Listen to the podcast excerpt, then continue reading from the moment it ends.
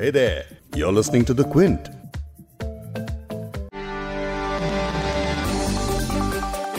Corona virus ने दुनिया भर के देशों की कमर तोड़ रखी है। इस महामारी से अब तक एक लाख से ज़्यादा लोगों की जान जा चुकी है। वहीं 18 लाख से भी ज़्यादा लोग संक्रमित हैं। लेकिन इस वक्त दुनिया का सबसे ताकतवर देश अमेरिका इस वायरस से सबसे ज़्यादा परेशान है। मौतों के मामले में अमेरिका ने इटली तक को पीछे छोड़ दिया है। अभी तक अमेरिका में बीस हज़ार से भी ज़्यादा लोगों की मौत हो चुकी है। लेकिन क्या वजह है कि अमेरिका जैसी सुपर पावर जिसका हेल्थ सिस्टम दुनिया के बेहतरीन हेल्थ केयर सिस्टम में से एक है, वहाँ कोरोना वायरस सबसे ज़्यादा कहर बरपा रहा है? और यूएस की गवर्नमेंट हालात पर काबू पाने के लिए क्या उपाय कर रही है? इसी पर बात करेंगे आज बिग स्टोरी पॉडकास्ट में। क्विंट हिंदी पर आप सुन रहे हैं बिग स्टोरी हिंदी मैं हूँ फबीहा सैयद। आज इस पॉडकास्ट में कोरोना वायरस को लेकर अमेरिका की हालत पर फोकस रहेगा लेकिन पहले एक नज़र भारत के आंकड़ों पर डालते हैं। स्वास्थ्य मंत्रालय के आंकड़ों के अनुसार भारत में कुल मामलों की संख्या सोमवार को 9,300 के ऊपर हो गई है जिसमें 324 मौतें शामिल हैं। वहीं नौ सौ उनासी लोगों के ठीक होने की भी खबर है। लॉकडाउन की बात करें तो राष्ट्रव्यापी लॉकडाउन पर प्रधानमंत्री नरेंद्र मोदी 14 अप्रैल की सुबह देश को संबोधित करेंगे और बताएँगे कि 24 मार्च की रात से 14 अप्रैल तक लागू लॉकडाउन आगे बढ़ाया जाएगा या नहीं। खैर, भारत में बढ़ते हुए आंकड़ों को देखकर टेस्टिंग किट की कमी और पीपीई, यानी डॉक्टरों के लिए पर्सनल प्रोटेक्टिव इक्विपमेंट और मास्क न होने के विवाद के बीच 21 दिन का लॉकडाउन बढ़ाना चाहिए या नहीं, इसका फैसला कुछ राज्य सरकारों ने केंद्र से पहले ही ले लिया। ओडिशा, पंजाब, महाराष्ट्र और तमिलनाडु समेत कुछ राज्यों की सरकारों ने पहले ही अपने अपने राज्यों में 30 अप्रैल तक लॉकडाउन जारी रखने की घोषणा कर दी है। तो ये तो रहा भारत का हाल, लेकिन कोरोना ने अमेरिका की जनता को फ़िलहाल कर दिया है बेबस और निहायत ही बेहाल। जॉन हॉपकिंस यूनिवर्सिटी के आंकड़ों के अनुसार बीस हज़ार से ज़्यादा की संख्या के साथ कोविड 19 महामारी के कारण होने वाली मौतों के मामले में अमेरिका इटली से आगे निकल चुका है।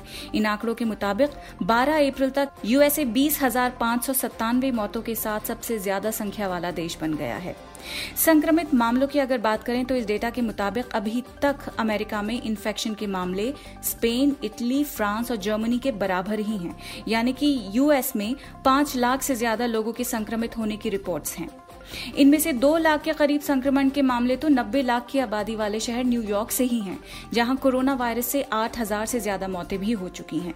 इस वक्त अमेरिका में नेशनल इमरजेंसी घोषित हो चुकी है और वायरस के फैलने को रोकने की वजह से यूएस के पिचानवे प्रतिशत से ज़्यादा हिस्से इस वक्त लॉकडाउन में हैं। अमेरिका में इस लॉकडाउन को स्टे एट होम कहा जा रहा है। अब ट्रंप सरकार इसके लिए क्या उपाय कर रही है, थोड़ी देर में बताऊँगी। लेकिन पहले आपको ये बता दूँ कि जिस तरह भारत में तबलीगी जमात की, को लेकर विवाद उठा है, वैसा ही एक एपिसोड यूएसए में भी हो चुका है। भारत में तबलीगी जमात को संक्रमण फैलाने के लिए जिम्मेदार ठहराया जा रहा है। बिल्कुल वैसे ही अमेरिका में भी कहा जा रहा है कि एक ग्रुप की वजह से ही ये इन्फेक्शन ज़्यादा फैला है।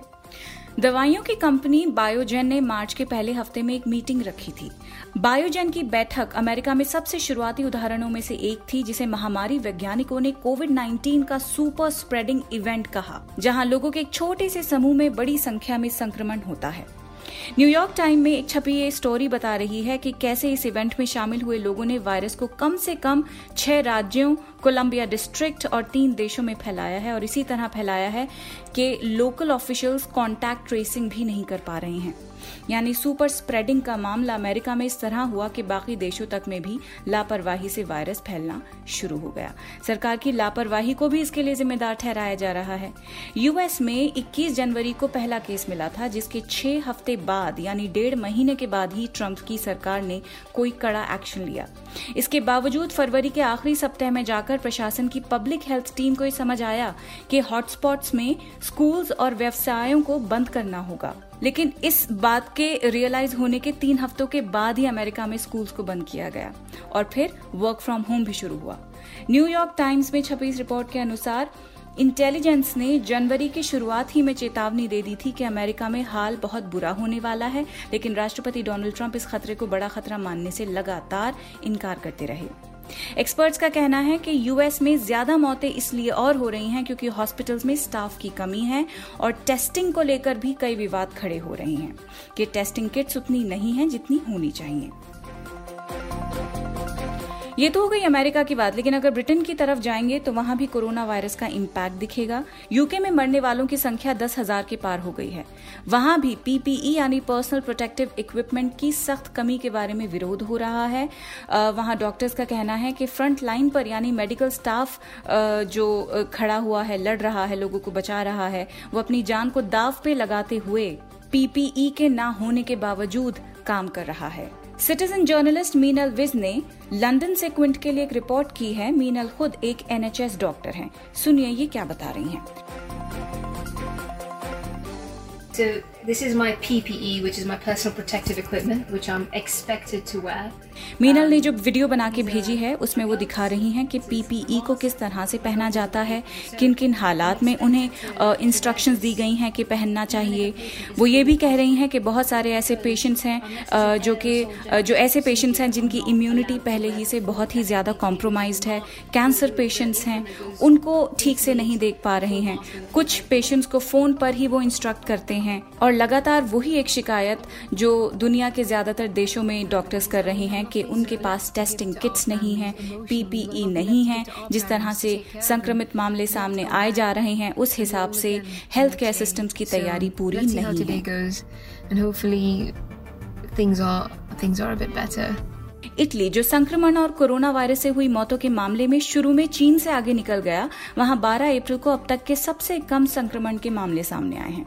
आईसीयू में भर्ती मरीजों की संख्या में भी गिरावट आई है और टेस्ट करने में बढ़ोतरी की रिपोर्ट भी सामने आई है। इटली में लॉकडाउन तीन मई तक बढ़ा दिया गया है और साथ ही छोटे व्यापारों के लिए मदद की घोषणा भी की गई है। स्पेन की अगर बात करें तो स्पेन जैसे दूसरे यूरोपियन कंट्रीज़ जो हैं वो बहुत बुरी तरह प्रभावित हुई हैं लेकिन जर्मनी में मृत्यु दर में गिरावट देखी जा रही है। आ, लेकिन अगर चीन की दोबारा बात करें तो पिछले हफ़्ते चीन में निन्यानवे नए केसेज आए हैं जिनमें से 60 के करीब एसिम्टोमेटिक केसेज हैं यानी कि बिना लक्षण के हैं। आसान भाषा में अगर आपको बताएँ तो ये वो पेशेंट्स हैं जो बुखार या खांसी या दूसरे कोई लक्षण नहीं दिखा रहे हैं। इसका मतलब ये है कि ये जो पेशेंट्स हैं एसिम्टोमेटिक ये वायरस के कैरियर्स हैं और दूसरे हाई रिस्क पेशेंट्स जैसे कि जिन्हें डायबिटीज़ हो, जो हार्ट पेशेंट्स हो या जो ज़यीफ लोग हों, ऐसे हाई रिस्क लोगों के लिए ये एसिम्टोमेटिक पेशेंट्स खतरा पैदा कर सकते हैं। अब दुनिया भर से इतनी खौफनाक खबरें सामने आने के बाद एक ही बात दिमाग में आती है कि आखिर ये खतरा कब टलेगा? इसका एक जवाब डब्ल्यू ने दे ही दिया है। उनका कहना है कि जब तक कोरोना वायरस की वैक्सीन नहीं बन जाती, तब तक खतरे की ये तलवार लटकती रहेगी, यानी तमाम पाबंदियों और सावधानियों के अलावा दुनिया भर के लोग इसके इलाज का भी बेसब्री से इंतज़ार कर रहे हैं। इस पॉडकास्ट के एडिटर नीरज गुप्ता हैं और इसे प्रोड्यूस किया है फबीहा सैयद ने। अगर आपको बिग स्टोरी सुनना पसंद है तो क्विंट हिंदी की वेबसाइट पर लॉग ऑन कीजिए और हमारे पॉडकास्ट सेक्शन का मज़ा लीजिए।